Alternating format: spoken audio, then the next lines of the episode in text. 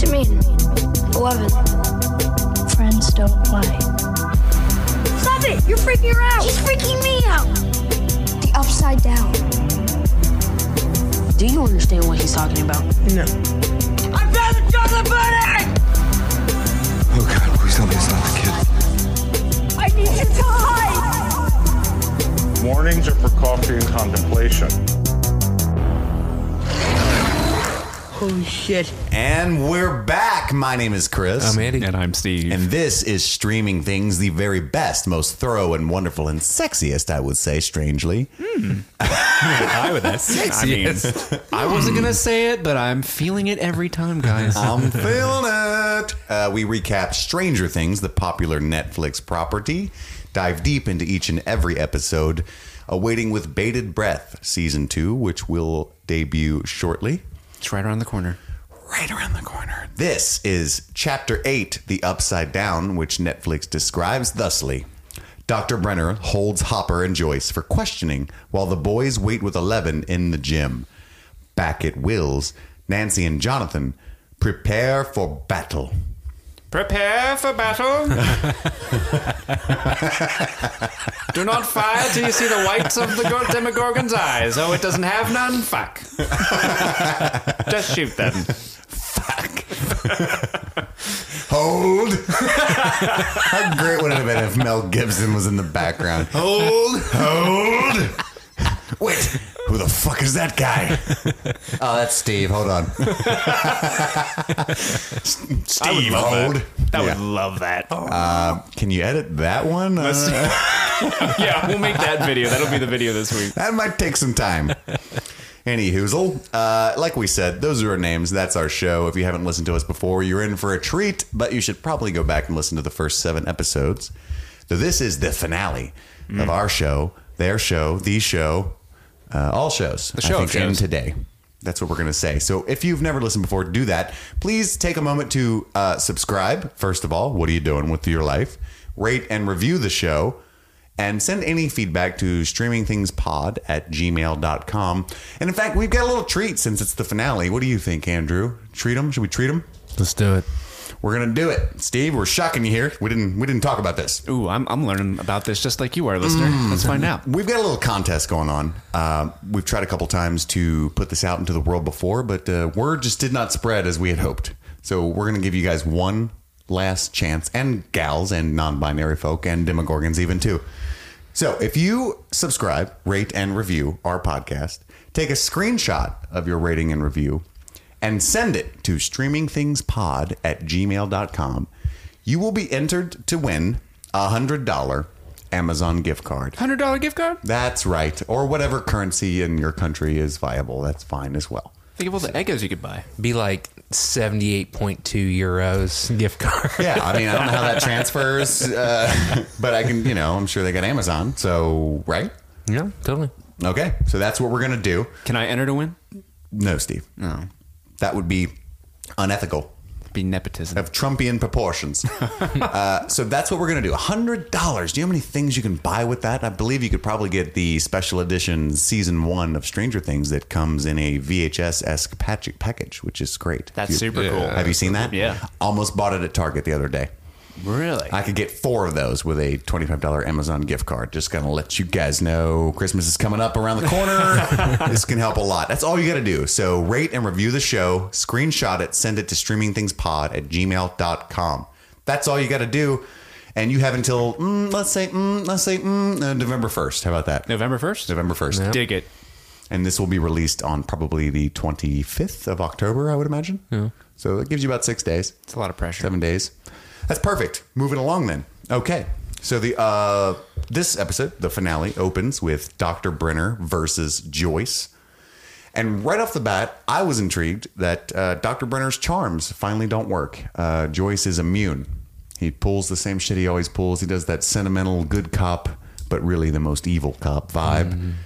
I can't do my job unless you let me help you. Help me help you, Joyce. That's your name, right? Yes.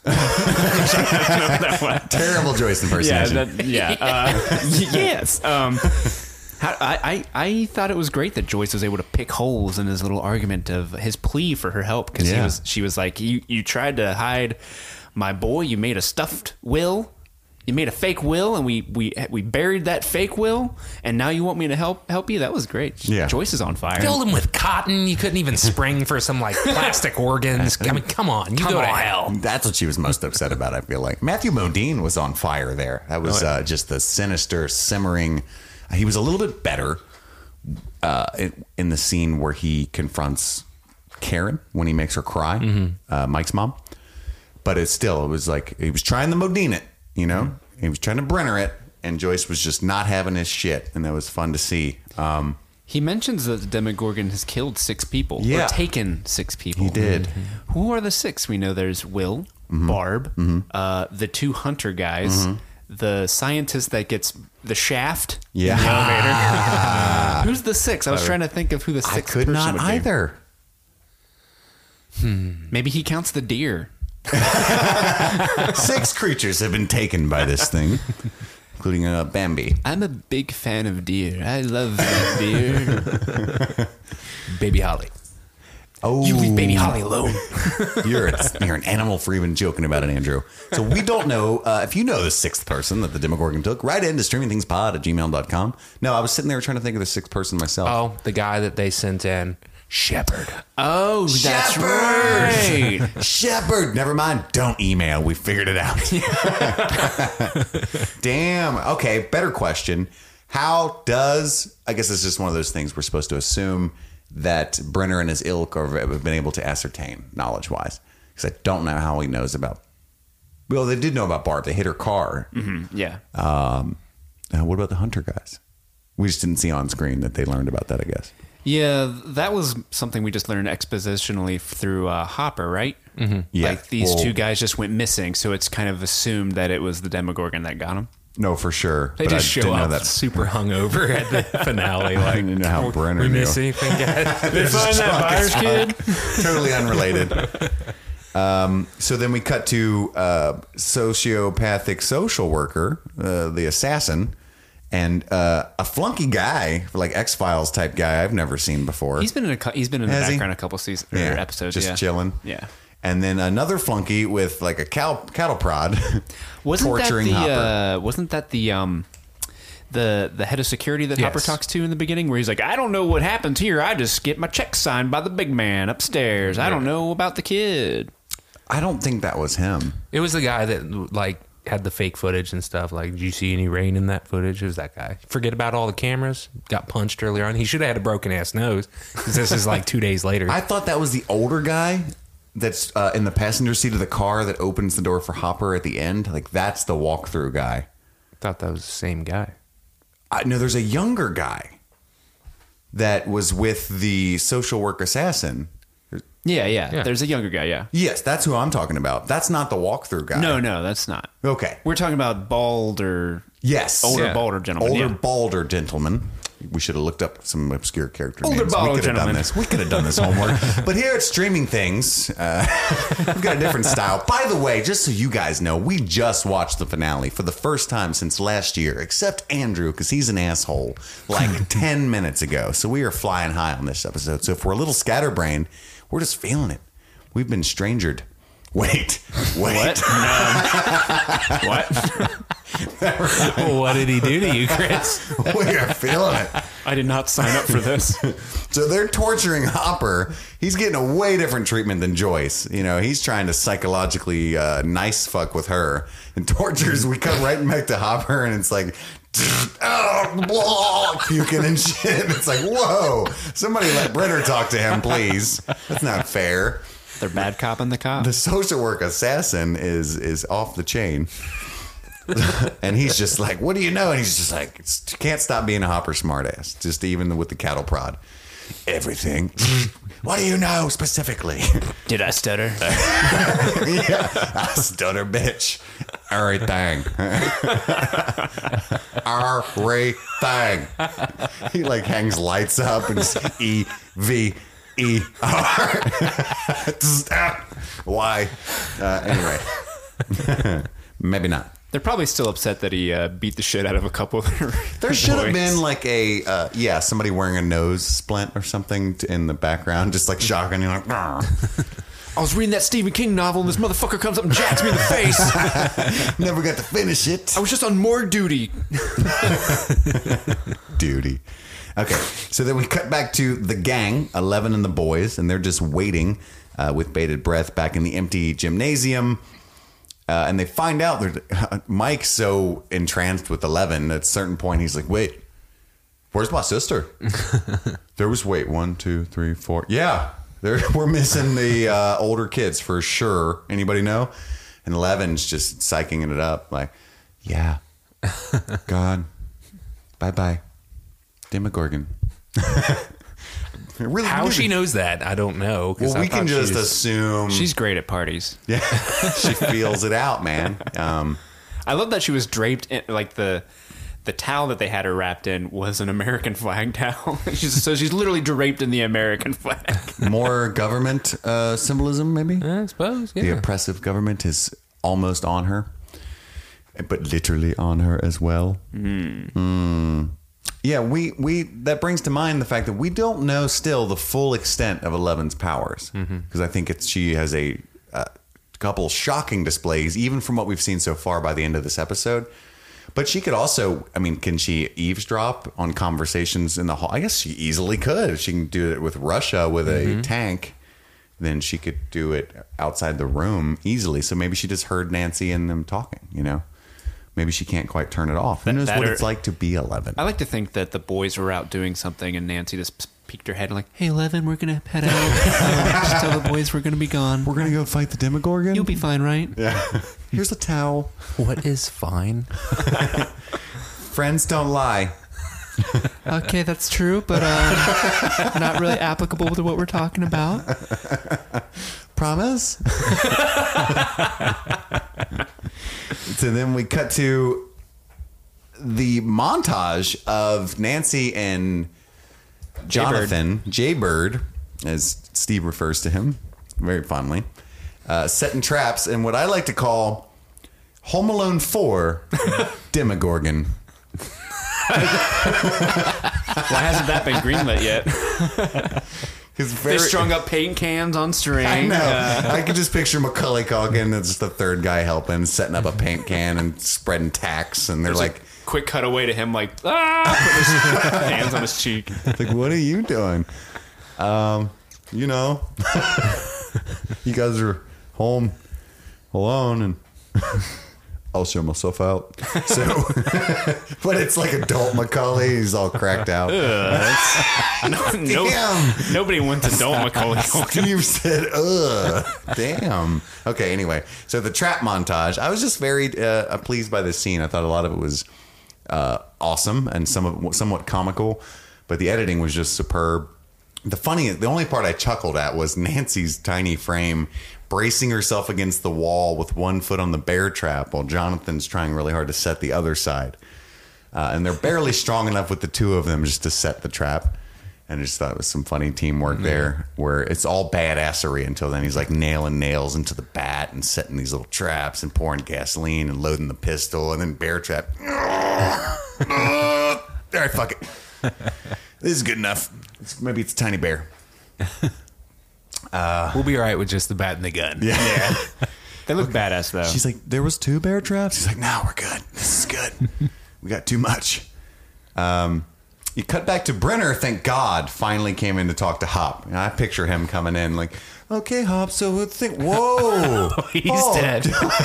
oh, jeez, Marcy, he's puking. this isn't how we do things at Hawkins Lab. Okay, get up there, buddy. Okay, here, your hairline looks good. You, by the way, you want a cigarette? Because Hop's now he's smoking a cigarette now, so mm. he's like good cop, and it comes on in. Hey, I got a pack of smokes here. Wow, that electricity really hurts. I know it does. I know it does. I felt that before. I changed my socket once, and uh, well, it's a long story, but just here, just sit up there, buddy. Can I call you Hop? Here, I found what's this in my pocket? Oh, Xanax! How'd that get here? oh, gee, these like Tic Tacs I hear, huh? I don't know why he's from Minnesota now. oh, geez, look at you. You're just laying there all shocked up. Yeah, you know everything, huh? anyway, so Hop decides to Hop decides he can negotiate now. And he's got this plan all along. It's almost as if, at least this is the way he played the character, I felt like he knew he was going to be captured. And this was his plan. I'm going to get beat up for a little while. I'm going to be a smart ass. And then I'm going to deliver. That seems smart because he knew he couldn't break all the way to the gate with fucking Joyce with him, you know, just chain smoking. All right, run now. just running through the hallways. Where's Will Hop?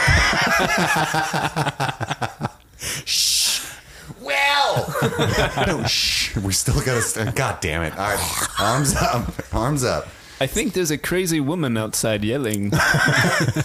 Someone should look into that. They Does- really do you should. smell smoke? Because this is a lockdown facility. So, yeah, he uh, makes some kind of deal with Dr. Brenner, and we can assume, I think, safely right off the bat, that he decided to give up the location of Eleven as long as they didn't hurt the children. Lando. um, that he landed them and something else. I think there's more to this deal. He agrees not to talk about the Hawkins laboratory as well.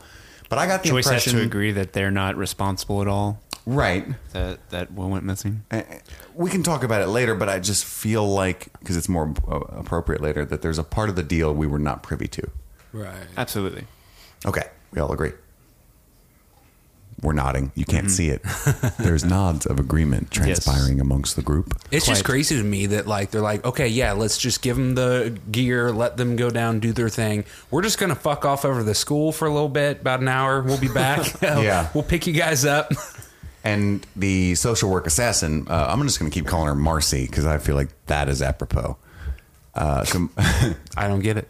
that's just her name. I decided I named her. Oh. that's not. I mean, that's not her name. That's, that's her name. So Marcy, she's super pissed about just letting him go. You gotta call her social work assassin. I'm not gonna. I'm not gonna pick up. You're gonna like. We're gonna be in season two, and you're gonna reference Marcy. I'm gonna be like, who? Who? Who? You mean Nancy? Nancy? Okay, so the social work assassin, That's t-shirt material right there, SSA. man. she's upset that Dr. Brenner's decided to let them go, and he's just uber confident that they're not going to survive the next five they'll minutes. work it out. Yeah. So what if they? What happens if they find the boy? That's not going to happen. Shepard was my best. he was attached to the dick winch of safety. Still didn't make it out. Hops, I gave him a lot of Xanax. Okay. I doubt he made it to the gate. He promised me he would help me move next time I change apartments, and that's a bond. I'm I'm coming out ahead on this deal. Marcy. Marcy. So the deal commences, and the look on Hop's face, I can just imagine the direction. The director's like, I want you to look slightly center and left of the lens, just like I ate your last fucking Xanax. That's what I want on your face. Just, you just can't, because he's got this steely eyed jaw set, and Joyce is like, "Wha- wha- what's going on? She's like, he's the Rick and she's the Morty. I just realized. That's true. Oh, what's going on, Hop? Oh, jeez. Oh, jeez, Hop. What do you mean? We were all just out smoking. Now we're walking. You Just know? 11s killing 11s.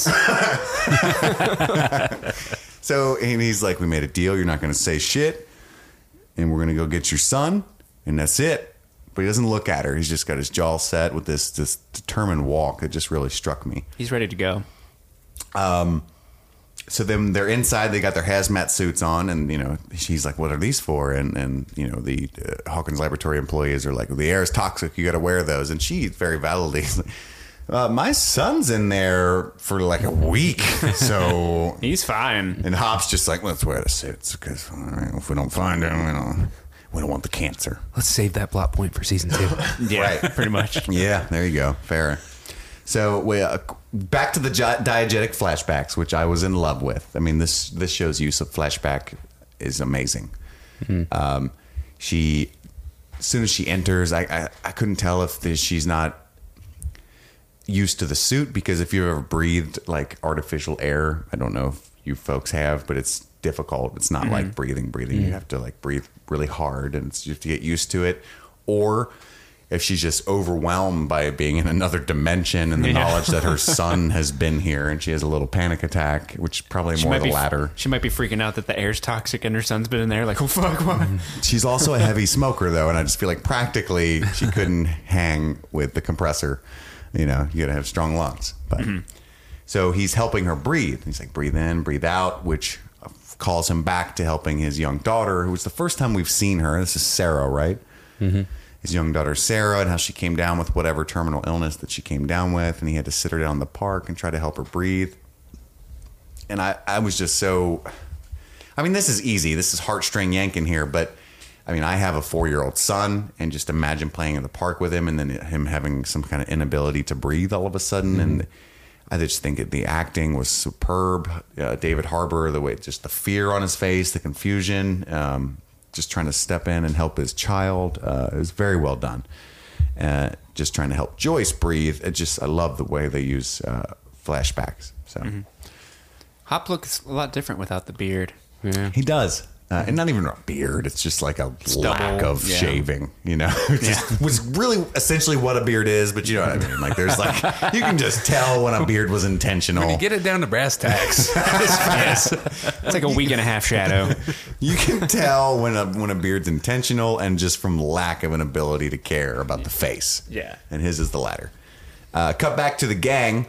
Uh, they've decided that Nancy being gone is okay now, or you know they're arguing about what they should do. And Lucas is again the very practical one as always, and then Dustin right behind him with the practicality. And uh, I think it's Dustin that's talking about Nancy. He's like, she's kind of a badass now.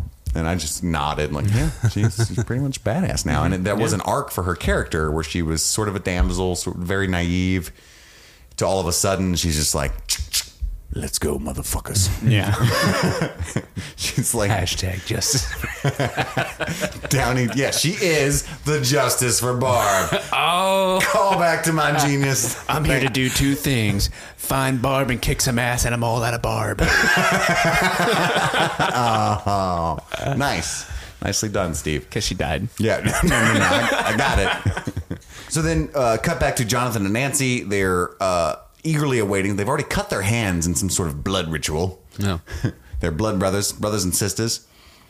Uh, waiting for the Demogorgon to shows up to show up. Sorry, and I'm really confused about how these rules work because I thought that the lights blinking upon the Demogorgon's arrival was Will's warning, even upon a rewatch. And apparently, they just flash when there's any kind of interaction with the upside down or any co- when there's a sentient being on the both sides of the plane of the same location. There's some electrical interference. maybe. Um, I know that the uh, lights in Will's shed were flashing when Will first gets abducted at the beginning of episode one. Oh, good call. So Wow, um, that's smart. There is like some Continuity. continuity to it. Mm. It's just a question of who's doing the flashing, you know? Oh. the Demogorgon shows up and the little alphabet thing's like, fuck you, just popping up. yeah, I just was conf- and how Jonathan picked up on something that I didn't, and I had lots more information. Except now he had the script, so I guess. but he's just like the li- how stupid was that way of putting? I mean, it was way too poetical for my taste. Yeah. When Which- he which comes, part? the lights speak, and she's oh. and she's like, Speak. "Excuse me." Well, it is established that Jonathan could be a little pretentious. That's true.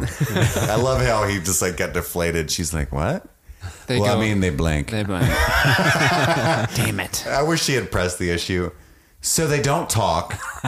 they fucking blank. You were just being pretentious. Uh, where's Steve? this is why no one likes you, Jonathan. this is the shit I'm talking about right here. Uh, so that Steve does show up, thank God. right? Am I right?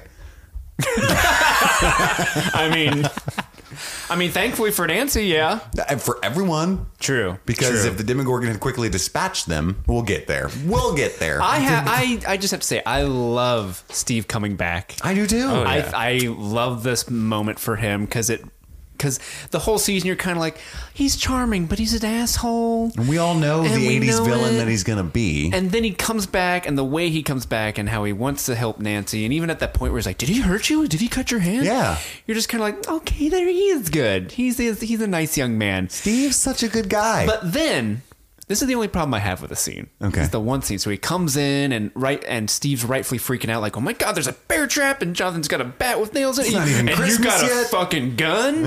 uh, what's going on? And Nancy pulls the gun on him, and she's like, "You have until three to leave." One and there's like this moment where I'm kind of like, is she really gonna shoot him? She's like know. one, two, and Jonathan has to come in like, Nancy, stop.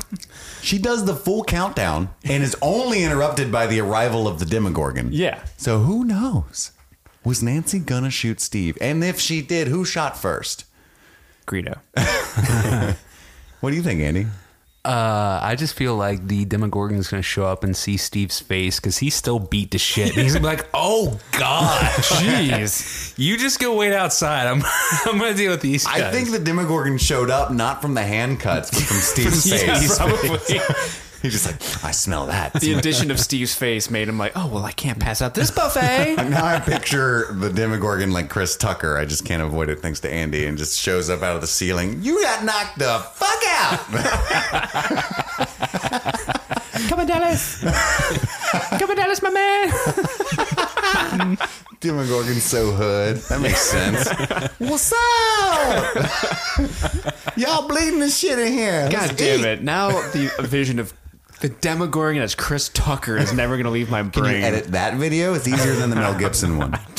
Anyway, I don't know. There's a lot of material I could pull from with Chris Tucker. So Steve shows up. Nancy tries her best to really save his life by forcing him to get out. Not right now, motherfucker. This shit is crazy up in here. You need to go. And he's like, Did it hurt you? Seriously? That's not cool. All right, Jonathan. I knew you were crazy, dude. I'm trying to talk. And I wonder what he wanted to say because he had thought Jonathan was there alone. Yeah. Big shock when Nancy opened the door. But he took it well. What did he want to say to Jonathan? Like, I guess some sort of apology? I think so. Um, it seemed like he was there to make amends. No, for sure. But I'm I so going to get you this Christmas present, dude. You're going to love it. He's like drunk. Jay Bird. Nickety knock. Please don't call me Jaybird. My dad calls me Jaybird. You got to look like him. So Steve, he does flee, and that's what finally gets him to do it. It's it's blinking. Demogorgon shows up, and he's just like, "What the fuck?" And she fires the gun at the Demogorgon. Bullets do nothing, by the way. That's disappointing. Um, so they run down the hallway. Their little plan that's set up is pretty genius, but it's the Demogorgon outsmarts them. Doesn't fall for He it. teleports out as soon as he gets to the bear trap. I don't know why he didn't just step over it. That's fine. Whatever. He didn't smell it. He just, I don't know. He smells something's amiss. So He, they're- he probably took it as an insult, like, "Ugh, bear trap. I, I guess he couldn't see it in my theory, though. Mm-hmm. All he does, he smells the blood. So let's say he has like a daredevil sense, but instead of hearing, it's with blood. So he can he's like super sort Catholic. of vaguely, right, for sure. he can vaguely see them in the room with the blood smell, and he's like, "They're up to something. I'm out." Um, you couldn't see it, but I was doing my Demogorgon impersonation that apparently He's was just sort of amusing. blinking around. yeah, his nose like upturned like he smelled something bad, but was also blinking a lot. which he doesn't do. That was where his other jaws. Oh, your eyes, your eyelids were his other jaws. So, so we cut back to Hopper and uh, Joyce, uh, and more flashbacks. This time, um, his daughter deeper into her illness, and he's like reading her a bedtime story about how wonderful life is, which I felt like. I mean, I guess that's appropriate, but also sort of in. He's just begging to cry in the stairwell after a story like that.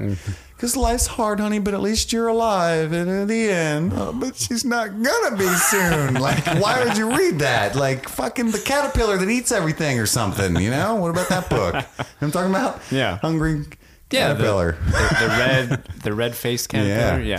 That one. Or Goodnight Moon. Even that's a little sad. But anyway, it's like, again, pulling at our heartstrings. Cut Charlotte's back. Web. no. no. no. Bambi. No. cut back to Steve trying like hell to hang, right? He jumps over the bear trap, thank God. I mean, I would have been dead. If I were Steve, oh, yeah, if I were Steve, I'd have been in the bear trap getting munched on by the Demogorgon. What's going on? She was trying to shoot me.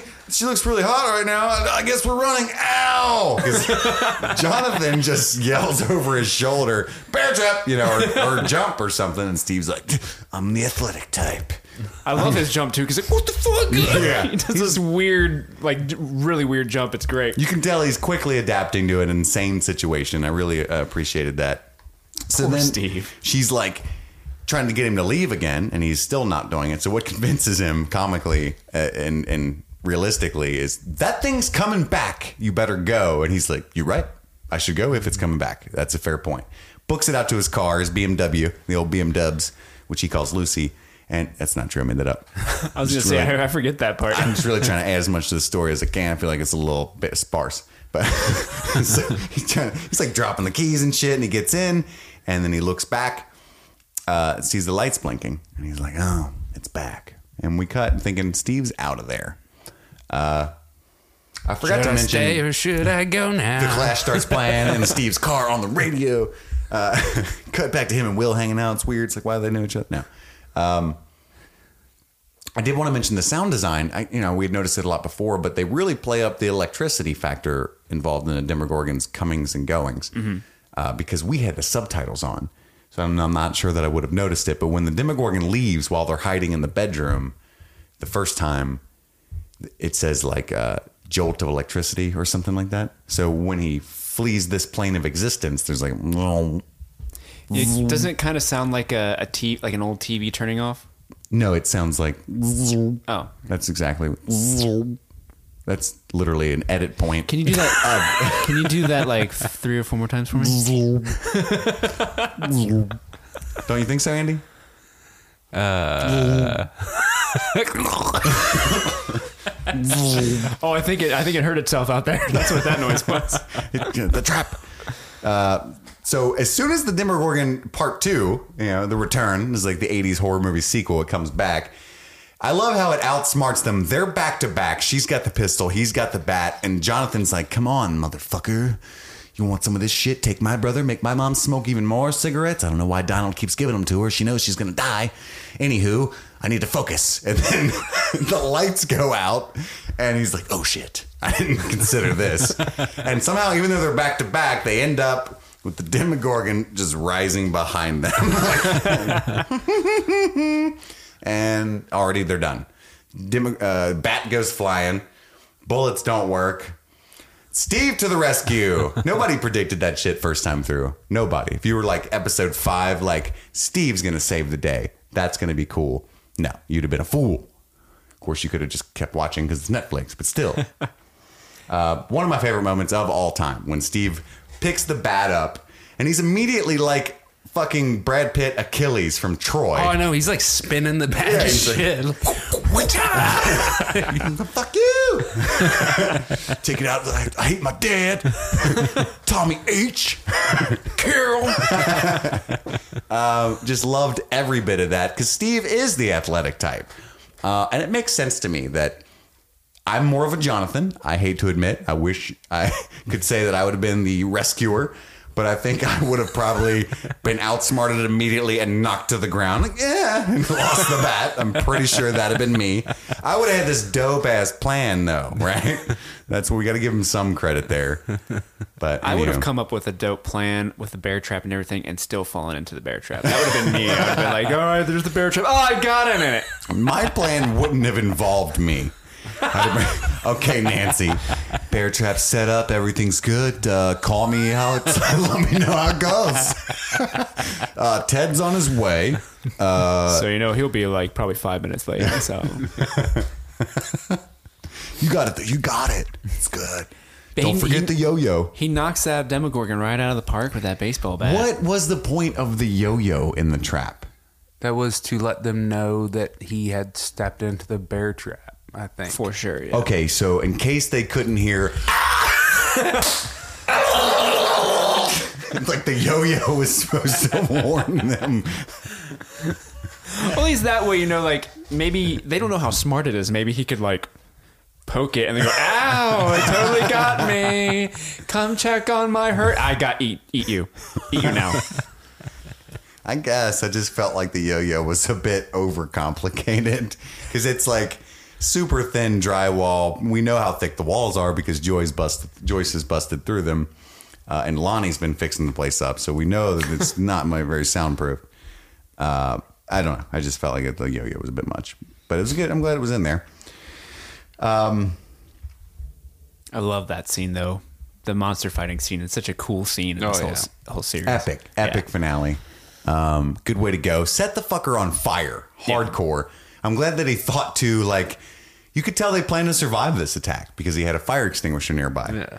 He's like, "We got it! Shit, shit, burned down my house. Okay, I'm ready for this." Which I immediately, or when everybody thinks of when the gasoline goes up, like, well, uh, it's awkward. Let's leave while the house blows up, but no one look back at the explosion. I'm really proud of them for not going for explosion. Yeah. You know what I mean? That would have Yeah. been that'd have been two eighties. Like I rigged up a septic system, filled it with gasoline. Puts on sunglasses. Demogorgon knocks the lighter out of my hand and I crawl epically towards it. Jonathan has like barefoot and he's walking through glass. Yippee-ki-yay, motherfucker. that was a Die Hard reference starring Bruce Willis. Easter egg. So cut back to uh, Mike Mackin on eleven. He, with a- Yeah, he does. You can tell he's trying to set her up for some future life, and then instantly regrets his analogy. Mm-hmm. It's like, yeah, I mean, my mom will be your mom. My Nancy's like gonna be your sister, and will you be my brother? No, uh, no, that's not it at all. Because like, why? Because like, can't bang your sister. uh, it doesn't matter. we'll, we'll, we'll, we'll get to that. We'll cross that bridge when we get to it. Uh, I was figuring you'd snowball me.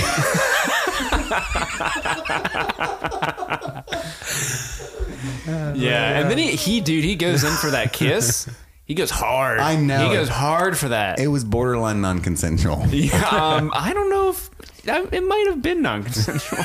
I mean, she doesn't look displeased, but, I don't she- feel like she knows how to feel. She, oh, that's right. She is like mentally ill, basically, Mm-hmm. with her lack of knowledge of the world. Whoa, bro! His neck just snaps. I know that could have went really bad. yeah, like she she doesn't understand these social ticks because she hasn't been in, around normal people her whole life. So imagine not knowing, not have any sort of conception of what a kiss is or what that means. And then just having someone's mouth just violently thrust towards you. Yeah, she doesn't even know. Yeah, and he goes straight from like, "I promise I'll feed you real food soon. You'll have family for." No, no, no. And she's like, That's a pimp. What? That's a pimp. Mike's a pimp. I'll feed you. Oh yeah, like a negative, not like what it became in our culture. No, Like no, he's no. a pimp, but like No. he's a pimp. Like he abuses women. Right. I know. I know this is purely like overblowing the situation. Yeah, for sure. because it's fun. Yeah, he's 13 as well. And like I said, I think she was into it, but how Yeah. much could she really know about it? I, I did read online that that was um, Millie Bobby Brown's first kiss. And so, like, What? they filmed that scene, like, they did the kiss, and she pulled back and went, Cut! That was kissing? That sucked. Really? Is there oh. footage of that? I don't know. I just read it oh. online. Poor, Poor Finn. Poor, actor who plays Mike. Finn Wolfhard.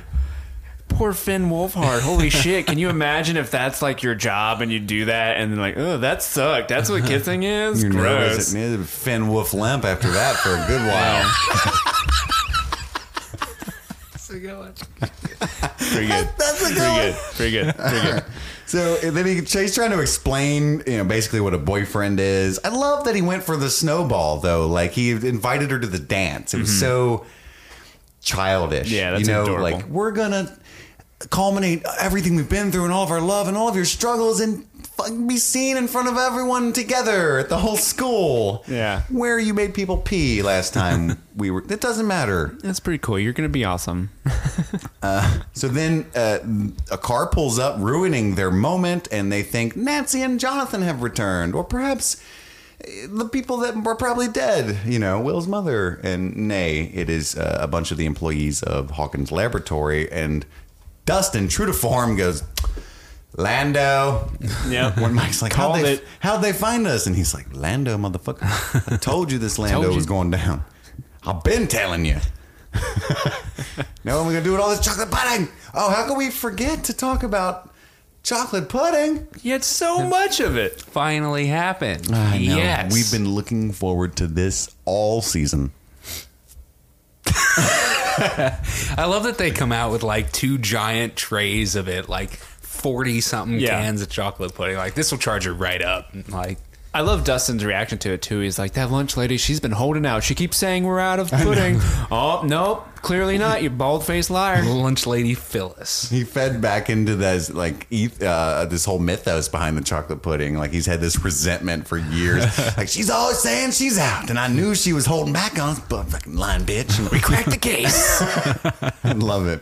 This childlike wonder. I could see someone like the kids are saying, "We cracked the case," and they're like, "Oh, did you figure out like where Will went?" No, we figured out how we figured out the conspiracy of the chocolate pudding and how there's never enough, but there really is a lot of it. He should have like when Dr. Brenner shows up. He's like, seriously though, there's so much chocolate pudding over here, and she's always saying, like, I know you guys got a lot going on right now, but that's what his focus was. You mean to tell me that there's a lot of chocolate pudding back there, young boy?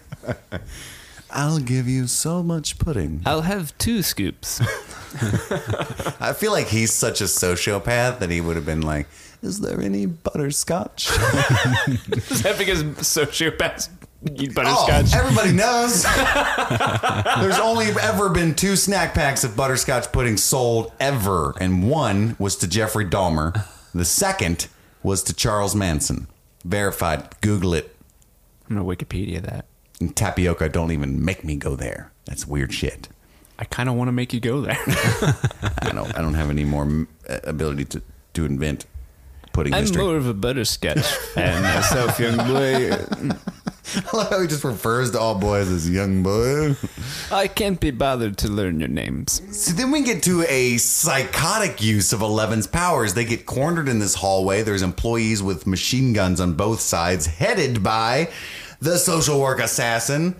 And Eleven, who's already tired, she didn't even get any of that recharged chocolate pudding, which, by the way, I was a little offended again at Dustin objectifying Eleven. Like, we need to charge the weapon. Where's the pudding? We know he's selfish and he just wants to eat. But he also is like, we need to recharge her. Like, he actually says that, you know? Uh, he doesn't say, like, she needs sustenance or I bet she's hungry or, you know, her blood sugar's low. Any hoozle. Change the bats. Right. Is that what her, her powers are? It's just like a severe case of hypoglycemia. Like her the way I body's just it. burning through her sugar, and She has like- super diabetes. Yeah. Just give her peanut butter quick. so I just put what the fuck down because she goes from, yeah, we know she can break bones, she can levitate vans, so that's huge. But she goes straight to just melting the brains of seven adults. And that Yeah. look on her face, I love it. Her her badass like I ain't no one to fuck with. Yeah, like when she can be super tired, even in a prone position, and then when she decides to go power mode, it's just like meow. I love the sound effect too because there's a You mean that the- meow? not that one, but everyone's bleeding out of their eyes. The social work assassin, and you know, and then all of a sudden there's this like noise to signify that their brains are squished or something, and they Yeah. all fall down. I love that uh, look on the the lady's face. And before I noticed that the blood was coming slowly out of her eyelids, I just thought, why does the social work assassin look so terrified and confused? You know, like I thought there was like a frozen moment. I don't know. I, even though I'd seen it before, I'd forgotten that scene and. It, it reminded me of uh, Neo from The Matrix at the very end of the first film when he finally becomes the one in his mind and he stops the bullets midstream. Spoiler alert, 1999. just that look on his face, and you're just like, holy shit, the full scope of his powers become known, and you're just like, whoa, shit. oh my god, there is no spoon. Yeah, that's what I felt like with 11. There is no pudding. there really weren't any spoons for that pudding, though, by the way. Did you guys think because Brenner shows up right after that, right? Yeah, so he dro- she drops all the bodies, and then to no avail because she passes out completely, and they're trying to wake her up, and then Brenner brings more flunkies.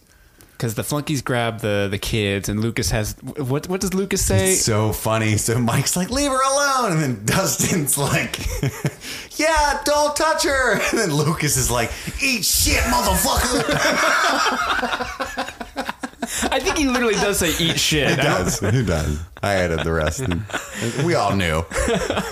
and then they immediately all get grabbed from behind, like Yeah. eat shit. It's like they're they're big standing up for the bit- the the adults moment, and they're just like, uh, pick them up, Yeah. hold them. Yeah, the, the, these kids have The threat has been neutralized. They have no chance against these government operatives. I don't know where that came from though. It's like Lucas. It's a wonderful moment because he's been so against Eleven the whole time, and he was the most outspoken for her in that moment. Mm-hmm.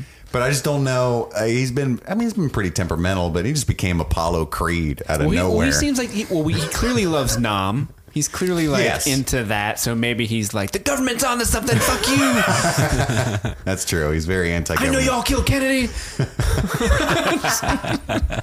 All these conspiracies come flying out of Lucas's mouth. the moon's hollow. It's crazy as hell.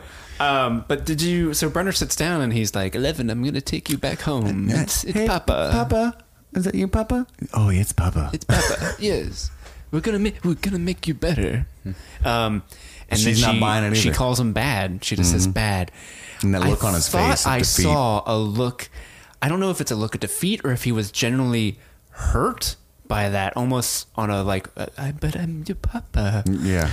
which was very neat to see because up to this point, like we mentioned, he's such a sociopathic guy who has no care for anyone else's life other than his own. But in that moment, it kind of seemed like he was almost hurt that this other person that he, I guess, in some weird twisted way, he sees as his daughter. Well, I think that he's too far gone, like sociopathically, to possibly look at her as a daughter. I Mm. think he's like, oh no, she's he, she's been corrupted. She's not going to do what I say anymore. She's not going to spy on the commies for me.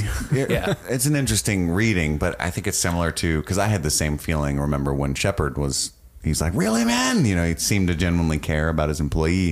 And then you guys pointed out, no, he wants the evidence, he wants the knowledge, the, the inside. That's what he's lamenting.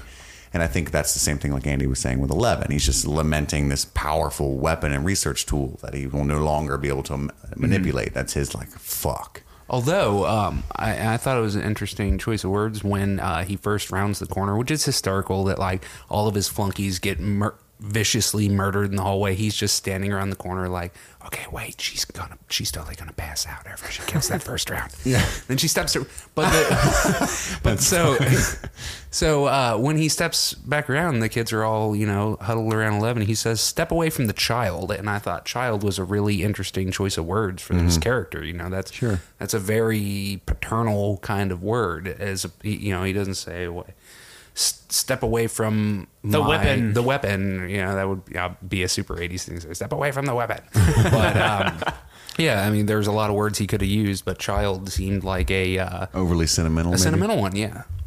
That's interesting. Um, so then uh, we cut to the discovery of Will uh, after some wandering by Joyce and Hopper. And uh, they seem to have gone through almost all of Hawkins. Like they were, they were just down the street. I think I saw the post office at one point, the little town square where Will or uh, Jonathan argued with his mom. What is that building supposed to be that they walk into? The library. is that the library? Oh, And okay. you see Hopper was all nervous, like "Is the upside down librarian gonna be in here? 'Cause Yeah, the librarian. Can, oh, oh, Hopper. Oh, good. Maybe you should be looking for that missing kid that's secretly been in our. So they find um, seven foot of, I don't know, some kind of creature, seven feet of some kind of creature inside Will's throat. Oh, It looks like a tube, like Matrix style, that they're uh, rescuing him from, like he's been turned into a battery. Uh, but the thing is alive. Yeah. Hopper th- throws on the floor and then starts writhing. And he's And like, "Oh, didn't Jesus they walk Christ!" by like a shattered egg at one point?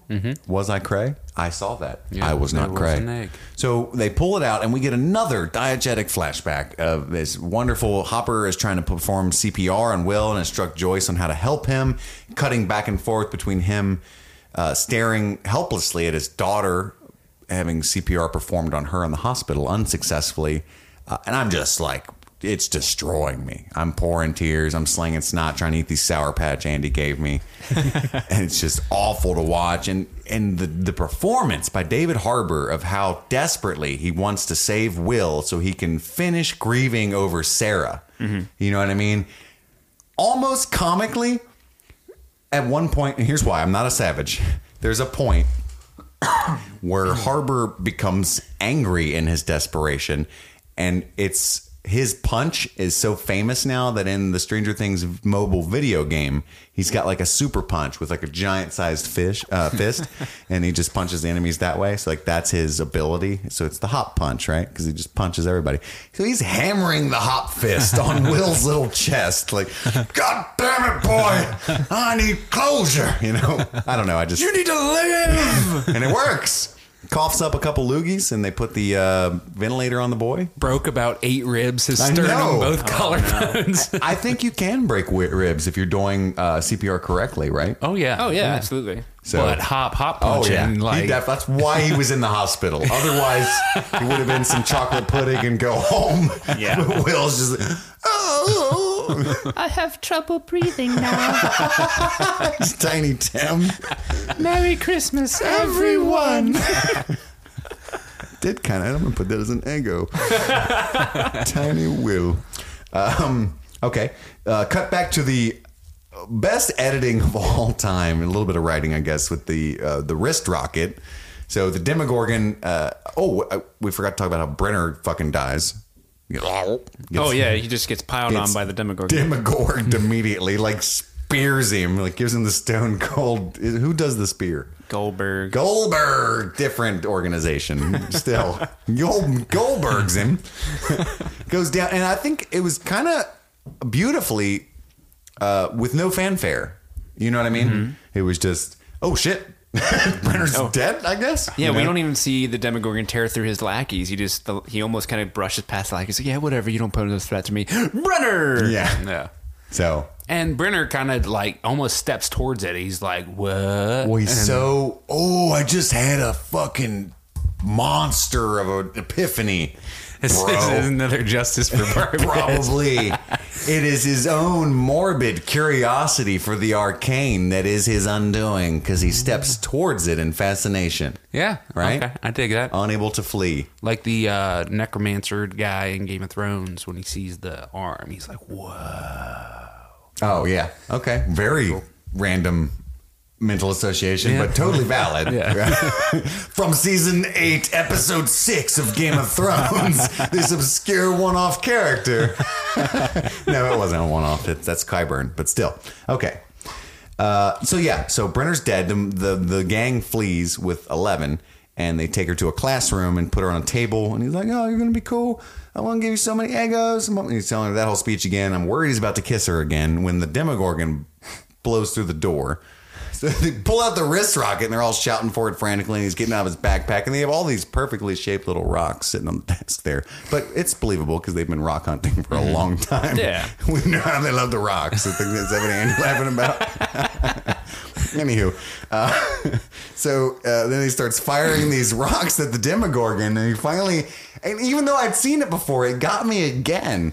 I'm like, Oh, when it fakes you out. I'm like, no, you have to wait for the mall to open, right? And then he shoots it right down his throat, and it flies back 15 feet and slams into the chalkboard. And there was, and I've seen it before, but I was still like, holy fuck. Good shot. That was a hell of a shot there, Lucas. Way to go, And man. even Lucas is like, fuck yeah. Damn right. I'm going to the snowball this year. Hell yeah. and then 11, of course, pushes past him with that baller ass look on her face. Step aside, boys. And even Mike's like, somehow aware that this is some sort of confrontation that she's probably not going to come back from. And he tries to stop her, even though they're all going to die if she doesn't do this. And she fucking uses her powers to shoot Mike back a few feet. Like, nah, bitch. I gotta do what I gotta do. Eleven's gotta do what Eleven's gotta do. yep. Indeed. She's got those bloody eyes and stuff. It's so fucking. Yeah, like where you can tell she's using uh, the full extent of her powers. Um, yeah, I don't know. I, what goes on here? I, I, Dude, it is an epileptic nightmare. I love if, it. If you like are prone to seizures, you can't watch this finale. Yeah. it's insane. there's a lot of blinking lights, or speaking lights, I should say. I do love the way that they shot that scene, especially the the close ups of Eleven, where she's kind When of she turns back? well, no, no, like when she's scowling at the monster and she's Yeah. like, "No more," and the lights are just going ape shit behind oh, her. no more. No more, and uh, I like that. I that gets me, and I I I want to know how they did that scene because I don't feel like they're using practical lights, like turning them off and on. I don't know. It just seems very. It doesn't feel worldly. Like it doesn't seem like a real effect that the way the lights are going off and on. It'd be pretty simple to do it digitally, though. It would, but I want to know if they did do it digitally or if it really was a cr- some dude with a light switch just going like flipping up and down. I got blisters on my fingers. Yeah. I, I was paying attention to the lighting for this because I wondered the same thing whether or not that it was like practically done. I noticed that um, the like well, there's no fill light that's happening. Like so, like when the light goes dark, like it's actually you really can't see what's going on, but it's happening so frequently that your eyes don't adjust that quickly. Uh, the, the light that's reflecting on the kid's hair um, goes away and comes back on and off, so that makes it seem like it's actually happening as opposed to being done digitally. Because like that's something that's really really hard to Yeah. recreate. You That's know, so in cool. post. Because that shot is one of my. I think that might be my favorite shot in the whole series, just mm-hmm. because the lights add so Going much to it. Because, like you said, it, it it's happening so fast, your eyes can't really adjust to it, so it's messing with you. Mm-hmm. But it looks so awesome, and it's so appropriate for Eleven's story. Did you notice that there were a couple of times where it seemed like they slow mode a shot just a hair and like Yes. they didn't shoot at a higher frame rate so you could tell when they did it Mm-hmm. and there were just a couple weird shots and there was a few of them with the demogorgon and i'm like why did you do that because it's like you rate stretched it by like four seconds for i don't not they did sure that a couple times this episode. They did that there, and then they did it. Uh, the the one that really sticks out to me is when Nancy's shooting at the Demogorgon. There's a shot where it's like they they hit Control R on the time bar and, Right. and extended the clip a little bit so because you drop frames. yeah i don't know what But purpose there was for that I don't either. It, it looked weird, but mm-hmm. it still looked awesome in the Yeah. in the in the end scene. oh yeah I, my favorite shot was when she looks back and you can see just the torso of the Demogorgon and mm. the lighting is still there and I just the composition was incredible. But obviously, there's all that. I mean, I love her little face. You know what I mean? She's always saying so much, and it's like just a glance, and yet I'm re I'm like hearing her little voice like. Friends don't lie. No, she's like, Eggos were great. I had a lot of fun. Thank you for showing me what life could really be like. Hopefully, I'm going to be back, but I'm not going to. Sh- I'm not sure if they're going to get greenlit for a season two. Peace. You know, like all of that. Oh god, if they didn't get greenlit for season two after that ending, I would have been so upset. I would have thought it. I honestly, I I, would've think, I remember the ending. Andy and I talking mm-hmm. like, I hope it's done. This is oh, I don't incredible. know. I don't know that like It would have been ballsy though. It would have been fun. Like it would. have You're right. It would have been ballsy, but good if that's how Eleven went out. Mm. But I would be more upset at the fact of like, what the fuck is the deal with Hopper? What's Hopper doing? Yeah. that's the thing that it would was make so me upset. David Lynch in a good way, like the ten percent of David Lynch that's actually good. It's what it would have been like. so, uh, But what do you think? Because she doesn't she turn around and say, "Bye, Mike." Yeah Do you Yeah. think uh, Lucas and Dustin are like, "Yeah, but fuck you, that too"? that's true. That's true. Lucas is like, "I knew I didn't like you for a reason." Dustin's like, I get why you wouldn't say bye to Lucas. Hang on. However, uh, we're I was bros. I was in that group hug, yo. I mean, I kind of draped myself over, but you I guys, was there. you guys didn't say go. Like, whatevs. Remember that part where I said, "Yeah, you better run. She's our friend, and she's crazy." Keyword there, our friends don't lie. You didn't even try the pudding. so what happens there? She just I don't understand why she couldn't just snap Dim a neck or something. You know what I mean? Break some Dimma balls. Break them. She's got to like completely. Does. Demogorgon have a neck? She got to completely dis. Okay, mine have not. Might it doesn't have a skeletal structure. Whatever, Steve. She's able to hold it, which is taking a lot of her strength. But she disassembles it atom by atom. It looks like, mm-hmm. and herself, which I don't know. It just doesn't make any sense to me. And we will find out if it makes sense in season two. I guess that's one of my unanswered questions. It's like, where mm-hmm. is Eleven? Is she in the Upside Down? Did she like take it? Was it the only way she could send it there? But if that's all she did, Is it still it's in just there going to come her? back. right. right. So she had to have killed it. I don't know. It just doesn't make any sense to me. I feel like maybe she tapped so far into her powers that like it took her into that other dimension. You know what I mean? Because has Eleven ever actually been in the Upside Down up to this point? No, she's No. in the Inside In, Out, in between right. which yeah. we call it the Inside Out, Inside Out. very intelligently. The space between spaces. I it kind of reminds me of that Fantastic Beasts and Where to Find Them when Ezra Miller's character, uh, as the Obscurial, gets killed. A little nerding out here for a 2nd but he's still alive. I know because he's on the cast list for the second one. So I just think just completely disappears, but he's still alive because he's so powerful. Which person's that? He's the Ezra Miller. Uh, he's, he's the Obscurial, the main like crazy. Oh, thing. he's the kid. He's like the, Okay. the The older, weird the older boy. with the bangs. Yeah, and he's like, "I thought you loved me." Oh, Colin Farrell, no. Oh wait, you're actually. Oh no, I'm not gonna spoil that. that movie's fairly recent. I won't spoil that that's one. true. That's true. Uh, but that primal scream from Eleven when she's like ramping it up and everybody's like no and you don't know what's gonna happen the Demogorgon's like fighting her reaching out at her and then she pushes the arm back again and she gives it some extra gas ah you know like way cooler than that but I don't want to break the mic ah Did you notice that when it's like ripping apart, it's almost like white in the middle? yes Like, do you think it's an ener- being of energy, or is I don't know or is that more like Eleven's energy destroying it? I'm actually a good guy underneath. it's Steve hey guys what happened? Bill and Ted's Excellent Adventure. Uh, cut to the aftermath at the school where everybody's apparently just been notified. that- I don't know what happened. Hey, uh, Karen. Yeah, we got Mike here uh, at school. He's safe. Okay, let's go. What's going on? I'm not really sure. There's a bunch of holes, uh, a lot of chocolate pudding, a shitload of blood. Someone I'm gonna need you to get down here. So you know, like, I don't know what they told her. We're charging him for killing these government officers. right. he was complicit. There's about 11 dead people here. It's chaos. So she shows up frantic, and that actually got to me too.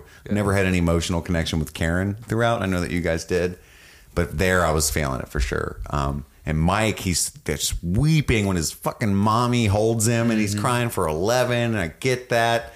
And then fucking Ted. Fucking Ted. damn it, I was so infuriated. He can't even hug his son. He Is just, the boy all right? he just goes to the paramedic like, uh, so the Packers game yesterday, am I right? let's let's let's cut to the chase. How much is this going to cost me? Does he have to ride in the ambulance? How's Ike doing? oh, Mike. I'm sorry. Common mistake. that you meant the president in the 50s. You like Ike, right? I like Ike. Were you a fan? You just, I mean, Is Mancy here? do you think that?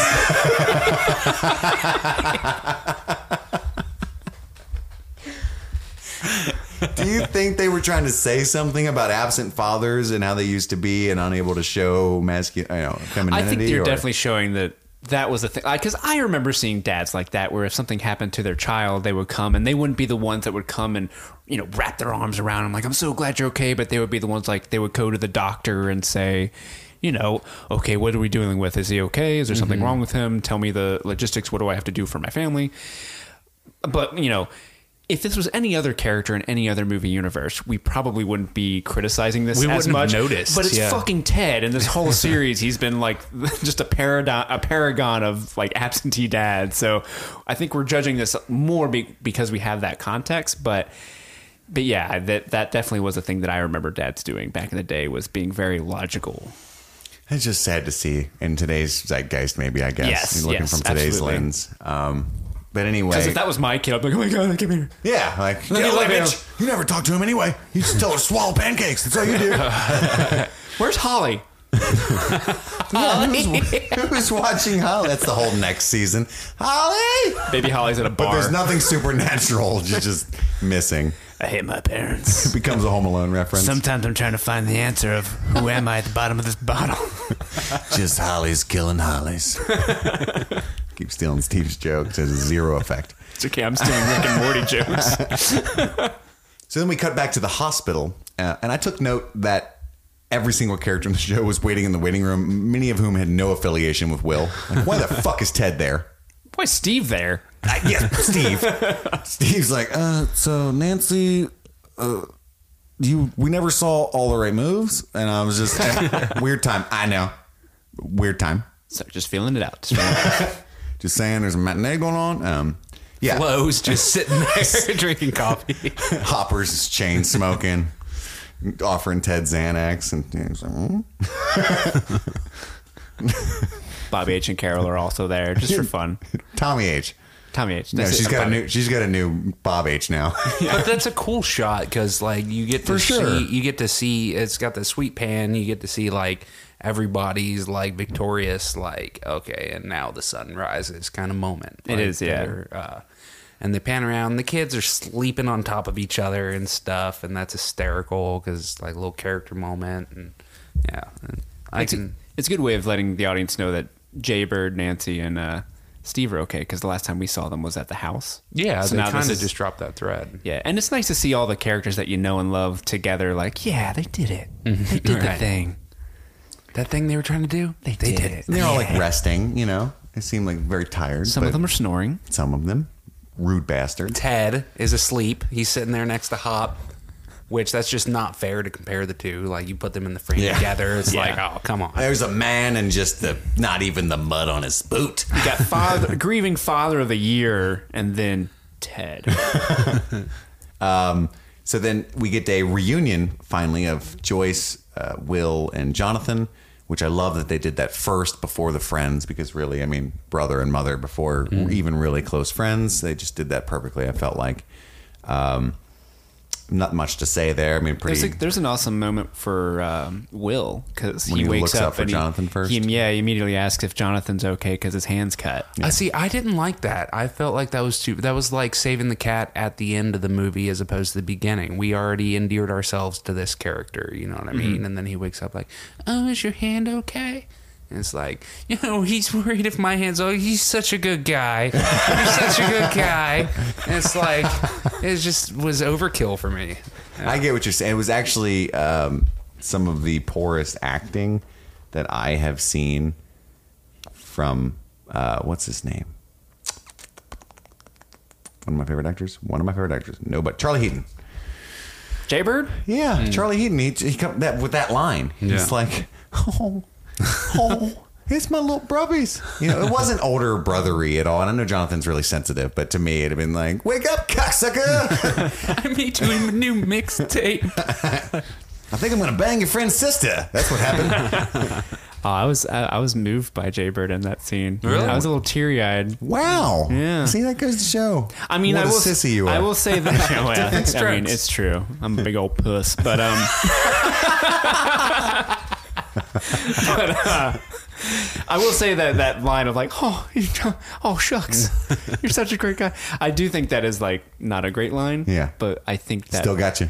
I think that fault lies more in the line itself than maybe the actor No. I don't line. think he could have done much more with it. Yeah. It just it made uh, it was a chip in Charlie Heaton's armor Mm-hmm. for the rest of the show. I felt like, um, and we get a weird look from Nancy. So the, I'm getting out of order here. So then the kids come in. Uh, we get this hilarious reunion where Dustin uh, immediately. Uh, makes true to his word that the first thing he tells Will is how uh, Jessica Hayes was crying at his funeral, which really you know tickled me to no end. And they start rattling off all the crazy shit that's been going on. And Will buys it all immediately because he's been in the fucking upside down. Like, Yeah. okay, well, guess what I've been through? You know, had about seven foot of alien dick in my throat Yeah. for like two days. So that was the only thing I ate the whole time too. So, yeah, there's that. And then so Nancy's in the back and she seems happy and she's smiling. She's right over Jonathan's shoulder. And then something happens in her head that saddens her. She looks away and leaves. I don't know. I want to know. We're running really late on time, but I kind of want to know what you guys thought about what she was thinking, what was going on with her there. And I think it was for me like, I'm gonna fuck Steve. I mean, really? Is that was that your reading? Essentially, I mean, because she Oh. gets sad, feels left out or out of place, realizes that it's over. So what connected Jonathan and I is is gone, and I, am had outie. Completely different reading. What did Yeah. you What did you read? What? Did, that she was out to try to save Barb. Yeah. And like, so they're having their happy reunion, having saved Will. And she's like, this is a bittersweet moment for her because she's like, my friend's still dead. And so, yeah, she's like, is that what you got? Yeah. probably the correct reading. That would have been an interesting, like, oh man, this is great. I'm gonna fuck Steve now. I was being a little uh, facetious, but yeah, I thought it was like a romantic sadness. But you're right. but you're like you're saying that she was sad that that's that connection want- with Jonathan is no more because that's all they had. If I'm being more honest, yeah, there's a complex emotion of like, I Steve really kicked ass out there and he dude, redeemed himself, but I really do care for Jonathan, and I don't know what to do now. Just a whole bunch of bittersweetness for her, which Barb is included in. Uh, Mm-hmm. I'm sure I- that's part of it. I thought the whole hashtag Justice for Barb thing was because her death was never addressed or grieved within the confines of the show. And you're saying Yeah. that there was a subtle moment where it was. Yeah, I think it's just. I think Justice for Barb is supposed to be more ironic than anything. Nobody actually cares about Barb, but No, they did though. It was like riots. They nominated her for an Emmy, and if you go to to uh, the Halloween shops, they have Barb costumes. Oh, they yeah. don't have costumes for the boys. No they don't have cos- They don't have costumes for Nancy. They have one for Joyce. That's a weird. what, that's a weird what a leather jacket. Well, she wears it's, a—it's a it's a it's a sweater and pants, and then she's got Christmas lights strung around her. That's the costume. terrible. When does that happen? I don't That's know, but that, that's the costume that you can get of Joyce. Um, so then we cut to Hopper walking outside, and we get this Lynchian car pulling up, and he's smoking a cigarette like it's all done here. And then balding guy that does the tour of Hawkins' lab gets out and at least opens the door for him. And Hopper's like, "Oh yeah, this is what we agreed." Throws a cigarette, gets in it, but is then okay later. So what the fuck was the car ride? Any predictions? He had to help uh, Brenner move. That was yeah. part of the agreement. Even though he's dead. yeah. Well, Well, we, we, got to pack his stuff up. we don't know for sure that he's dead. I'm just saying he just got Goldberged onto the school floor. Demogorgon could have just been like, oh. Oh, is that a claim that people are making that Modine's alive? No, I'm not. That I know I've that heard. was one last year. I don't know. It, that that rumors died down quite a bit with the upcoming season pu- coming out. But for a while there, people were assuming that Brenner could have made it out. Wow. I would assume that Brenner has higher ups, and that whatever deal that uh, Hopper made, you know, applies to them. Yeah. in absenteeism. That's true, but he did sort of die off screen, which I thought was sort of a justice of lack of fanfare, but it could also be a plot plot room. Yeah, it's one. Of, it, more than anything, it's just one of those things like stick around for season two. Yeah. you know? Yeah. Find out the adventures of Hopper and the government. And then we we get the What sec- sort of things will they get into? will they fight commies? I don't know what that was, but it felt like it, That was a ball going up in the sky. um, So then we get the second um, Dungeons and Dragons game of the series, where the boys are all united. And Andy and I had a very lengthy conversation about this D and D game in the finale. Do you remember that? When the first mm. time the season aired. I do not remember that. So the Dungeons and Dragons game part two is meta. Yes. They're referring to the show itself. Oh, I do remember that. Okay, you yeah, and I yeah, were yeah. like off the hook, like, mm-hmm. dude, that's so great. They're talking about how the show was so short. Mm-hmm. So all the kids are upset that the campaign is over, mm-hmm. and He's uh, like, that was it, and they're like, it was ten hours. right. yeah. It's pretty- but what? ab- And I wrote it down. He There- says, there's a couple, yeah. But what about the lost knight and the proud princess and it's the like weird straight up- flowers. and the weird flowers in the cave? It's like straight up like, what about Hopper? What about Eleven? Like, yeah, it's brilliant. What about the like- weird floaty shit in the upside down? Yeah, Is that the flowers in the cave? Is the upside down? I think so. Yeah, I think yeah. So it was very super cool. The Uh, flowers in the cave c- could be the Demogorgon because when it opens all of its mouth, it does very kinda looks look like, a flower. Very yeah. For I mean, sure. that's a bit of a stretch, but So he's the proud knight. She's the lost princess. Mm-hmm. That's that's great. other way around. Uh, lost knight. He's the lost princess, and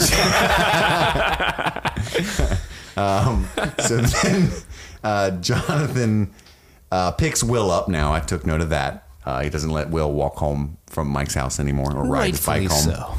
Yeah, very, for sure. That'd be so irresponsible. Honey, where's uh, Will? It's time for dinner. Uh, I don't know. Are you fucking serious? Well, you're the fucking mom, so yeah. And that pops up. Chapter two. the second disappearance of Will Byers. um, And then Mike looks mournfully at Eleven's little fort. It would have been too much, but I would have loved like a little one bite out of an Eggo in there. they did. They did have the radio. That's why my films are shit because I just want to overdo shit. I'm like, put a little Eggo in there, take a bite. And he's like, no, I think they get it. no, I don't think they do. Let's just put a box of Eggos. Can we get a tear from Mike? Like, no, they, he's looking longingly. I think we need a tear. I mean, anyway. Uh, Was there a radio? Very well done. Yeah, the they had the radio propped up on a pillow in front of the fort. Oh, Um, nice. So it looks like Oh, they've got the radio there just in case she ever tries to contact them. Oh, that's epic. That's totally awesome. That's totally what they're doing. Yeah. They're like playing D and D, getting really into it, and all of a sudden, friends don't lie. they don't. That's an Eleven thing. Eleven says that. That's her. One What of was what was the one of her six monster's name? The In- Thessalhydra. do you think that'll be the name of the monster? I wondered season that too when I saw this. Like, oh, that'd be a pretty cool name. Save that for our season two predictions. Then we cut to the uh, upstairs when Jonathan is taking Will away. We see Nancy like, "Hold on, John. Hey, Jaybird." But she's very friendly with him now. Hey, homie, hold up, homie. Um, Little homie. I got you a present, and uh, he's like. Very awkwardly, immediately, like uh, he could easily have said thank you, went and to, straight to Walmart. You know, like just any kind of slickness would have been great. You're gonna love what I got you. or even just thank you. you know? Yeah. Uh, to be clear, before you give this to me, I didn't get you anything, and I'm not going to. you know what I mean? Like, I'm poor. oh, that's what it is. Did you get the impression that they've really spoken all that much in this intervening month? No. Yeah, like it's like that friendship just sort of went That's away. right. It said one month later, uh, and yeah, they, they haven't hung out a whole lot. We know why in a moment. So he finds out Will's a little fucker, and he's like, "Can I open it?" You know, good thing it's not anything uh, salacious. You know, Ah, it's a bag of dildos. Big old bag of Why would you That's- want this, Jaybird? That's how they come. Yeah, Jaybird. That's what his little brother calls him too. So we cut back to the living room. First time around, huge reveal. Steve. She's with Steve. What? Yeah. What? I actually wrote After that he, down. a- even after he decided to put on that sweater, she's still with him. no. is a bad But he's sweater. such a good guy. He's not even jealous. He's like, "Did you give him the present that I probably paid for? Because I got a good. BMW. Yeah. Because I broke it. But I'm gonna let you take the credit for it because I'm a good fucking dude. He's a good dude. Did you kiss him on the cheek like I told you to? You know, it's it's been a month. I don't think his face would be that healed. That's for a true. month Yeah. because he looked rough. he was wrecked, and I think that that's the um, pl- character moment that you were kind of alluding to earlier when Nancy Yes. uh, steps out of the hospital room and uh, she's like, "I'm gonna go fuck Steve." Um, this was this was the actual "I'm gonna go fuck Steve." That's what I meant because she clearly did. Right, But right. I guess I just forgot about Barb. Everybody acting like they forgot about Barb. But I love the hesitancy with that because the the uh, I think the Duffer Brothers know that they are not living up to your expectations for where these characters were going to end up, and so when she's like sh- kisses him and then she does her little chin tuck, shyly looking up thing, like that is very much like a. Uh, just a, a, I think a wink to the audience, like, didn't think it was gonna go like this, did you guys? There's more to this relationship than meets the eye. I thought that that was so complex uh, of a narrative. Obviously, the Steve was much deeper than we thought he was, and and for to not end up with Jonathan in a show that's based on following tropes and respecting genre and homage, and then all of a sudden you've got this deep subversion of everything and being something totally new and unique. It's just spot on, as heartbreaking as it was. Very bittersweet. Before we move on, Before, we have it has to be said. okay. Ted was asleep in a lazy boy with popcorn. I'm just saying, it's Christmas. Everyone's celebrating, I and know. Ted's eating. Pop- he fell. He fell asleep eating his own popcorn.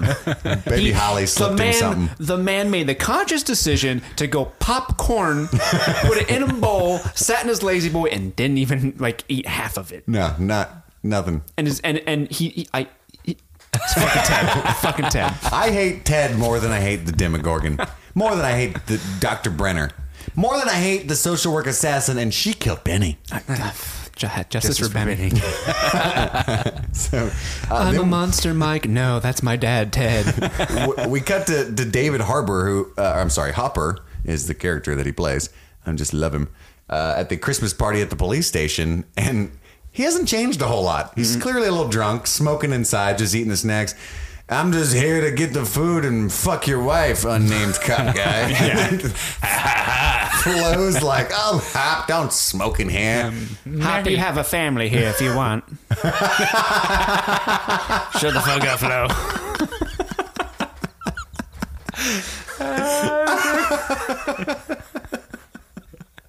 So then we see him. he goes outside with all the food that he was raiding. I think I missed this a little bit too. he's got a box uh, in the woods that I, I can assume that he built, and he puts all the snacks from the party in it. With a couple Eggos, just so we know it's for 11, which is a nice touch. I don't know where you got the fucking Eggos. I didn't see any Eggos at the party. Anywho, That was the Duffer Brothers when the one Duffer Brothers like, I think we should put an Eggo in the tent, and they're like, No, no, that's too on the nose. that's right. they made a compromise and did it here. True. I didn't even think of that when I was making that joke earlier. Now it seems like I was making fun of him the whole time. Uh, so what is this? He's is it a tribute to Eleven? Does he think she's alive? Does he know she's alive? I think so mm-hmm. because I think that's what happened. Because when he won the car. That's right, dude. He went to the car. and He's like, "This goes so much further than you ever imagined." Is this so not new information that I'm embarrassing myself? Probably. I like how I figure shit out on my own, and it's still smart, even though it's been done a along. No, no, the, the, that is the correct thread, I think. For sure, It's but- not confirmed. That, that's not 100% confirmed that that's the thread. That's but what I'm getting. That is a good. You, you came to the conclusion. Right. Yeah. Like if it's, if I wake up one day and I'm like, I'm gonna call it gravity every time I throw this apple, and it goes at the same rate as a feather. And I go outside and I tell somebody, he's like, "No shit, retard." And it stars Sandra Bullock. Sorry. I thought that's where you were going. but you went with real gravity, not 2013 film. no. Uh, so then, uh, cut to Will. Poor Will. He's still got some Demogorgon sperm in him, which he hacks up into the sink. and is that not what you guys read it as? It's definitely a Demogorgon baby. It's like, yeah, it's a worm. It's the same, it's a smaller version of the worm that crawled out of dead Barb's Yeah, mouth. Yeah, it's dead on. Mm-hmm. Visually, Or Demisperm. Demis- so that's like what the s- Demogorgon sperm actually looks like. I think so. He's And- the egg. So did he give birth to the baby or did he? By the way, with the egg that was hatched in the upside down that we saw earlier, we can assume that there are at least millions more. Okay, that was a jump. or, or at least one more. Okay. I don't understand the the biology of this I don't either. because we Does he stab- eat them or does he make them fillet him? Or What? I don't know. There's something going on to where he clearly hasn't eaten Barb, Do they eat him? Sorry. uh, or uh, he, he didn't eat Barb, or at least he didn't eat all of Barb. Um, I, that came that. out wrong. That came out wrong. Um, there, is- we did see a skull, right? There was a skull, like a human skull. So he's eating somebody. Still not sounding right, but justice for Barb. She's like, oh, I'm getting justice. it's just us here. That's what she's all about. Justice. But uh so it's established that there's a worm coming out of Barb. Is the Demogorgon making the worm? Is that just God damn it. There's no way to talk about this without it all sounding like dicks. Sorry. We don't know, Steve. These are all unanswered Are questions. they the Demogorgon's babies? Are they just things that live in the upside down? I think they're Dema babies. I think that it's the same kind of infection shit that's been happening everywhere that the uh, pathways to the upside down have been uh, manifesting themselves. So, because they spent so much time in the upside down, I think that infection is pervading their bodies. so And- that's the toxic air that they talked about, yeah, possibly. I think so. Yeah. Um, or you know, like in the basement of Hawkins' lab, it's all infectious looking, and there's stuff everywhere, and so I think that's just some more of the stuff that's in Will. what? the stuff. no, I disagree. I think it's definitely uh, sentient creatures that p- placed in there. Just my theory. placed. In, I mean, that would make more sense He had because like of the he had- seven he had the- foot of thing in there. thing down Whilst his throat, keep yeah. him relatively alive, you know. Yeah. I feel like it's eat one, fuck one. That's his rule. Well, he tried to impregnate at least two of them, and Yeah, he stole where- six people. How is he impregnated? So he's he's he's gooed. We don't wanna Will get- onto the wall. Oh, he's yeah. gooed him onto the wall. That's how you do it. And then he's just placed a, a, a seven foot long worm just in his mouth, but part of it's like not in Will. Where's the rest of it going? It's attached to his. Did he balls. shit that thing out and just like here, stick this in your mouth, kid? It's it's it's how I it's how I make babies. I imagine. Here's how I picture it: uh, full on face latching, like um, a face hugger. It. You ever seen the movie It recently? Oh yeah, where he's like sucking that kid's or face. a face hugger from the 80s, sure. And just totally encompasses his face, and then just the worm comes out into his mouth, and then he detaches, and he's just sitting there all pale and clammy looking with the thing in his mouth. That's, Okay. how, that's how I envision it. These are questions I want answered. In This is all, we'll do season two speculation, and we'll bring all this back. Uh, so we are episode record breaking right now and have not gotten into any new segments. Uh, that's the end of the finale recap. Um, chocolate puddings, real quick. Uh, Steve, what's your number three? Oh, what, Andy, what is chocolate puddings? Chocolate puddings are favorite moments from the episode. We all pick our top three. Steve. Which in this episode we realize why we call it that. yeah. I would say it's not fair to use the chocolate pudding moment as a chocolate pudding in our show. Fair enough. So obvious, right? Okay. Uh, uh, uh, Steve, you're number three. Chocolate pudding. My number three is the wrap up game of D and D at the very end. I love and the meta the meta game that we were just talking about. That's my number three. It's fun. It's meta. Who doesn't love it? Yeah, that's good stuff. Uh, my number three uh, would have to be um, the intercutting of uh, reviving Will um, and Hopper's uh, daughter dying uh, simultaneously, like because it's the culmination of his entire character arc that he's finally like reaching. The, he's reached the climax of this moment where he has the real opportunity to save this kid and successfully does so, and it's a very beautiful moment. Wonderful.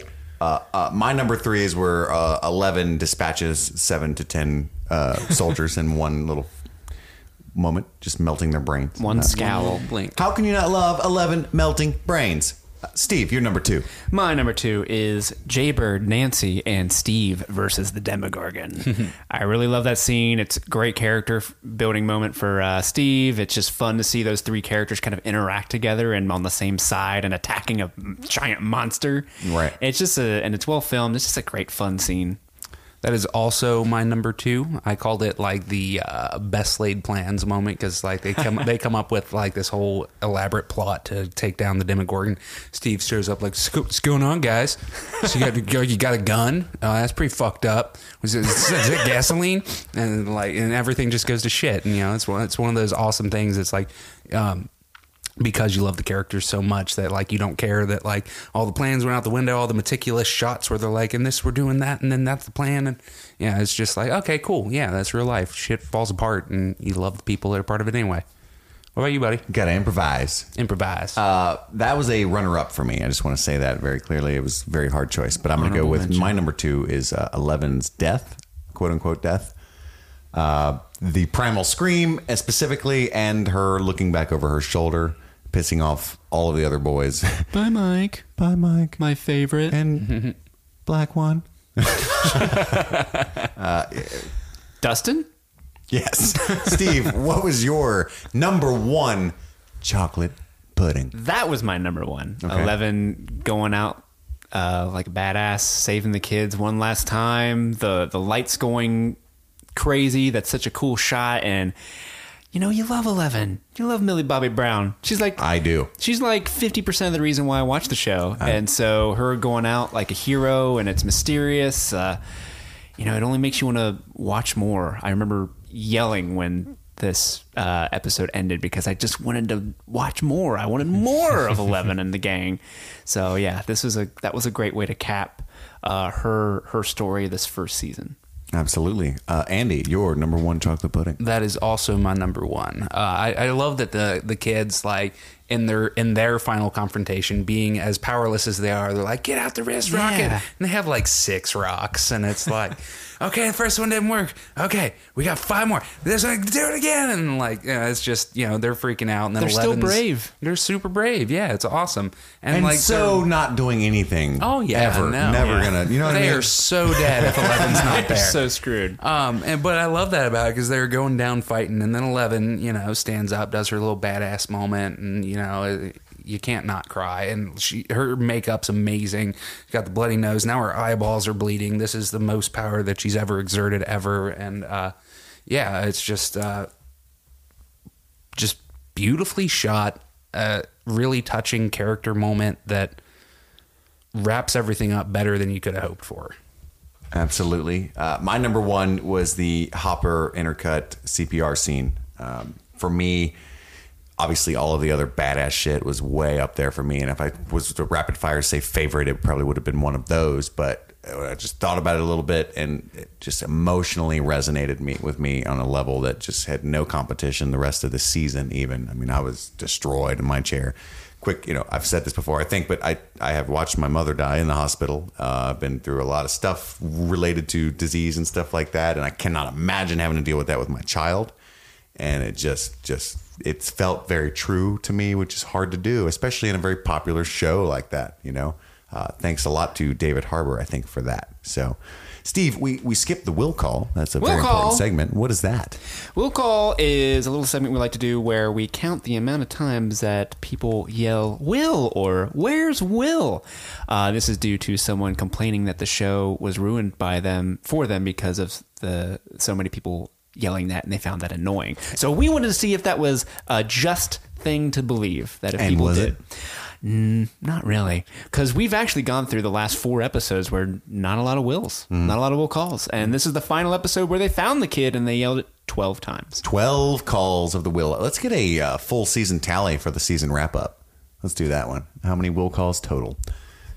And our next segment we call Easter Eggos, which is where we hunt for Easter eggs within the show, and it's extremely clever to call it Eggos. anyway, Andy thinks that's hilarious. He loves it. There it is. Easter There's. Eggos. It's so funny. Uh, and where we can't find them, we just make them up. We stretch them, run real late on time here. So we're just going to rattle them off. Steve, your first Eggo. My first ego is there's a lot of there's a lot of references to what I believe alien in this in this. Uh, I believe this there's episode. at Uh, least two. They're the the outfits that um, Harper and uh, Hopper and uh, Joyce are wearing with the lights reflecting in their mask. I Mm-hmm. Think that's a complete alien throwback that every film does now, uh, or space film. Uh, they're not- Every film. They're not doing it. Just Juno. they're not doing that in Juno. um, uh, and then also, obviously, the Demogorgon. We spoke at length about how there's a lot of Mm-hmm. phallic. Everything's dicks now. There's a lot of phallic imagery with how the Demogorgon's lair is, and that's definitely a xenomorph alien type thing. For sure. And the fucking egg. The egg, that's Yeah, my yeah, egg the goes egg, yeah. straight up from Um, sorry, egg O. egg. O. uh, yeah, straight up. Uh, which alien is it that the cover is the egg with the crack and the green light coming out I of believe it? that's It's like aliens.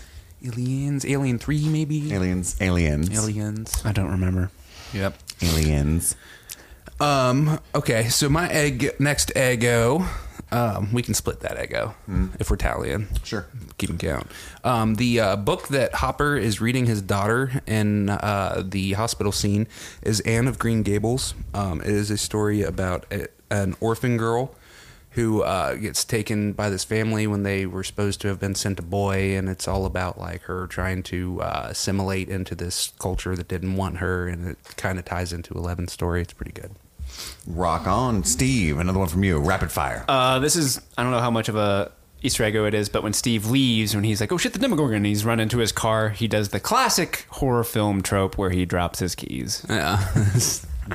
You That's can't, pretty you good can't, you can't hurriedly go to a car without dropping your keys on the ground. you just can't. Nay. Andrew. Um, well, we mentioned before the uh, s- the return of the Lando reference um, when uh, Dustin realizes their pot- position has been det- betrayed yet again. Uh, but there's another Star Wars reference uh, when uh, the kids are telling uh, Will all about the adventures that they missed. They say she's like a wizard. No, she's more like Yoda. And it's like sweet. She is like Yoda. Remember Lie, friends Yoda- do not. I remember when Yoda would murder people with his mind all the time. Every day. Uh, my, uh, my last one that I have was uh, the, the it's a low it's a low hanging ego. It's like uh, uh, Will is convinced that he's getting an Atari for Christmas. Hey, we all wrote that shit down. Yep. That's my last one. uh, it was my last one too. Uh, okay, I got some low ones. I got uh, uh, Yo Yo. Cross that off. It was a smiley face yo-yo. It was. It reminded me of The Watchmen, but it probably was not the intention there. Uh, another It reference. We talked about that uh, defeating the foe with a uh, slingshot wrist rocket. I believe is an It throwback uh, for how it uh, destroys. Well, they they wound uh, Pennywise with that. Uh, a mixtape. Just the fact that a mere mixtape exists uh, when Jonathan makes Will a mixtape, I thought Very that was a great reference. High fidelity, right? Top five. I'm John Cusack. Top five strange Things. Um, the uh, the high school scene was very John Hughesy to me, uh, with the snowball Yeah, I can see that. in the high school. Yeah. Uh, very 16 candles breakfast clubby because they're trapped in the school, which is kind of like they're having detention. If and only they they find were the chocolate sitting- pudding. If only they were sitting on top of a table with a birthday cake in between them. Would, uh, Oh, 16 no, candles. yeah, yeah, yeah. I was thinking the other thing. Um, and then chocolate. don't ask. I was uh, the chocolate pudding is the biggest Easter egg I remember from this episode. It's very. Uh, it's the Goonies when uh, Chunk Oh, yeah. Gets into the fridge and and that one he finds the he's like I have ice cream! And then there's actually a dead body in there so it's not that much of an interruption but it was just a little throwback. It's framed exactly the same way little chubby kid and all that stuff. Nice. I have been told or rather have read that the ending is very much reminiscent of the first season of Twin Peaks but I as a person who hates David Lynch I have no idea what that it would refer to. Probably the car that David Harbour gets into the Hopper gets into I think that's I can see that that's Lynchian, um, With the, the tilt up into the sky. but I don't know. Uh, I didn't, like I said, I didn't watch the show Twin Peaks, so I that's haven't either. all I have for this week. I believe that wraps up Chapter Eight, The Upside Down. Uh, thank you so much for hanging in. We get really giddy. Uh, we are very happy to talk about this show that we love with people we love. Thank you for joining us and being patient. Uh, we know our shit, but we're just super goofy and we really appreciate it. Uh, send feedback. I was thinking of snack packs.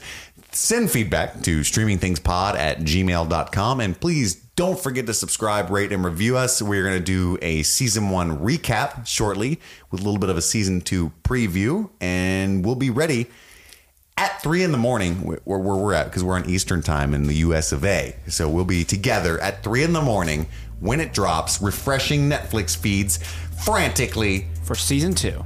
Stranger Things so that we can record season two of Streaming, Streaming Things. Streaming Things. My name is Chris, I'm Andy. And I'm Steve. and this is it. We're done. No more dicks.